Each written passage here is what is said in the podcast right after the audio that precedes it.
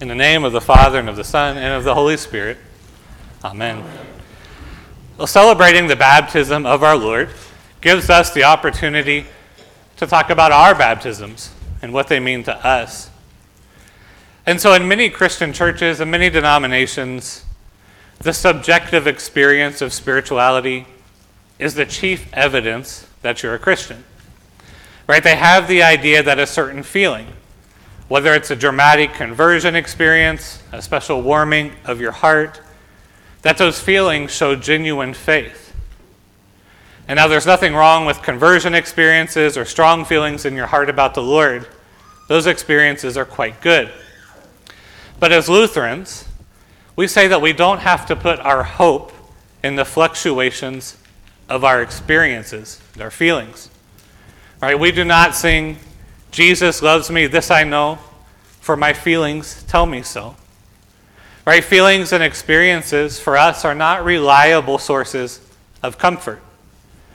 In fact, if we're feeling down or feeling troubled by temptation, we then may come to believe we don't have real faith if we just rely on the feelings of our hearts.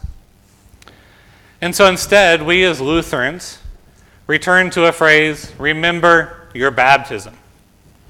Right? This means look to something tangible, something concrete, something objective that has happened to you.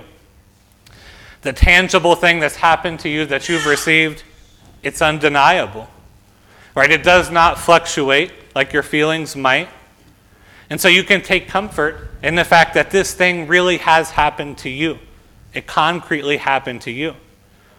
Right? So, in fact, we might even be able to sing, Jesus loves me, this I know, for my baptism tells me so. Right? Remember your baptism.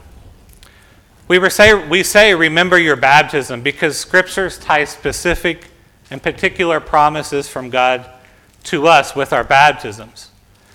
Right now, most of you were small children when you were baptized and don't remember it. And so, in that case, we'll say, remember that you are baptized. That's who you are. Right? Your baptism is not just a symbolic ritual, it's not just a public confession of faith, but our baptism is a specific moment in our life when God's word, his promises, are applied to us through the washing of water. And as Lutherans, we say baptism brings about forgiveness of sins, redeems from death and the devil, and gives eternal salvation to all who believe it, as the words and promise of God declare. But the chief promise of baptism is simply this that in our baptisms, God grafts us to Christ. So our relationship to God is always connected to who Christ is in us. In other words, baptism ties us to Christ, it makes us inseparable from Him. In Romans 6, St. Paul says, We have been buried with Christ by baptism into death, so that just as Christ was raised from the dead by the glory of the Father, so we too might walk in the newness of life. Our old sinful identity our identity, defined by death and separation from God, is drowned in the waters of baptism, and our new life, connected to Christ, is raised in us. And so when Christ is baptized here in our gospel, we hear the voice of God who says to him, You are my son, the beloved. With you I am well pleased. And as we hear the voice of God, remember what we say that our baptisms accomplish in us we say that baptisms unite us to Christ. So when God says to Jesus, You are my Son, the beloved, with you I am well pleased, he is also saying that to us through Christ. Yes, you also are God's child. You are God's beloved. God is pleased with you. Now, not because you're not a sinner, right? Or not because you are a special snowflake or something like that. No, God is pleased with you because God is pleased with Christ. And so our unity with Christ through our baptisms means that we are now and forever God's child. We can now pray to God as our Father and expect that He will hear us and will care for us as His dear child. So, the language from our Old Testament reading in Isaiah 43, I think is so valuable to apply to us as the baptized people of God. Now, of course, the original audience of this message was the people of God who had been exiled into Babylon. In their exile, God was promising that they still had an identity as his people. But now, as people of God united to God through Christ, we can apply these words to ourselves. Christ makes these words true for us. And the words of the Lord in Isaiah 43 become beautiful descriptions of who we are in our baptisms. In 43, verse 1, the Lord says to his people, Do not fear, for I have redeemed you. I have called you by name. You are mine. That last phrase is especially interesting. I have called you by name, and you are mine. What happens when someone is baptized? Well, they are named, and then they're marked by God's name. We say, So and so, I baptize you in the name of the Father, and of the Son, and of the Holy Spirit. When we baptize someone and state their full name, we're stating that that individual is seen and known by God. Right? You personally are named and known by God. You're not a stranger to Him, you're not just a mere acquaintance. You're a friend of God. He knows you fully and personally. And more than that, He marks you with His very own name. In baptism, the name of God is forever attached to your own name. Your whole identity is wrapped up in His being. He claims you and He sustains you. In this same verse, God goes on to say that He redeems you, He purchases you, He adopts you. You're entirely His own. Right? And so you no longer belong to sin, to death, to, to the devil, to death, but you belong wholly to God. And for this reason, God says, Do not fear. That's the message to those of us who have been baptized. That's always the first message of God to us. Do not fear. We need not fear that the Lord will abandon us, nor do we need to fear that the powers of this world will overtake us. Rather, because the Lord Himself has claimed us and named us, we can have peace in this world.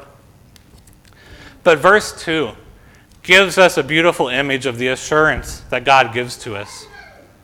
He promises us that because He has claimed us, there will be nothing we will suffer alone. He says there in verse 2 When you pass through the waters, I will be with you, and through the rivers, they shall not overwhelm you. When you walk through the fire, you shall not be burned, and the flame shall not consume you, for I am the Lord your God. God, through Christ, in fact, has gone through every trial with us and for us. Christ suffered in this world for us. He knows our pains. And as the one who has passed through suffering and death perfectly, and the one who was raised to new life, he's promised the same thing to us. So as we suffer, we do not pass through our trials alone. We, pra- we pass through them with confidence, knowing that the Lord has given us his name. Right? And so for all of us, there will be a time when life is difficult.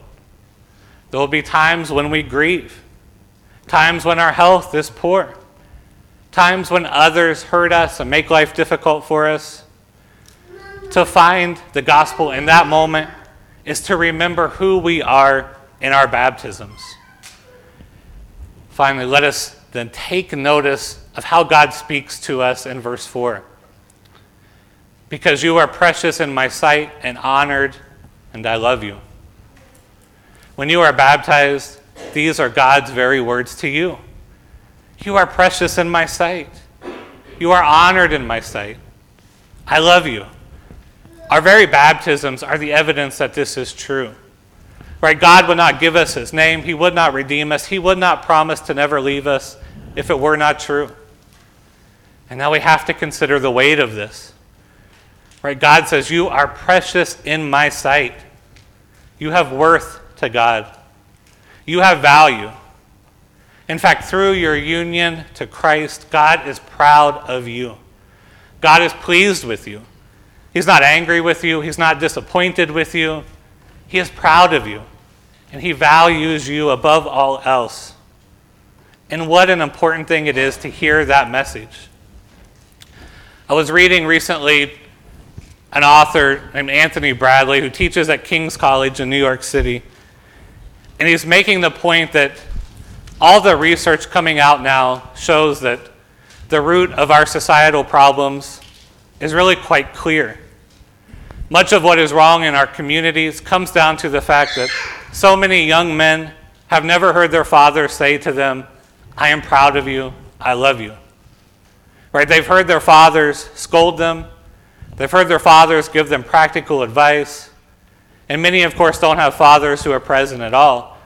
But a young man, Bradley says, will struggle to flourish and be healthy if he does not know his father's love.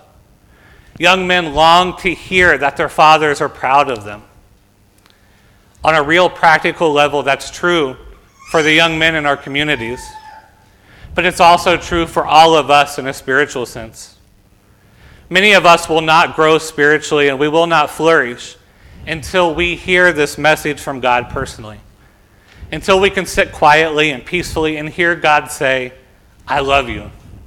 You're valuable to me. You are precious to me. Right? We may struggle to know the gospel for us if we don't hear those words. But that's exactly what God says to you. You are valuable to me. And so remember your baptisms. Remember that you're baptized. Remember that you're grafted to Christ. This gives all of us the starting point to hear those words of comfort from God. It gives us the foundation of our identities in Him, to know that we're precious to Him. And so we say, remember our baptisms, because our baptisms are where we have that concrete assurance that God loves us and you are valuable to Him. Amen.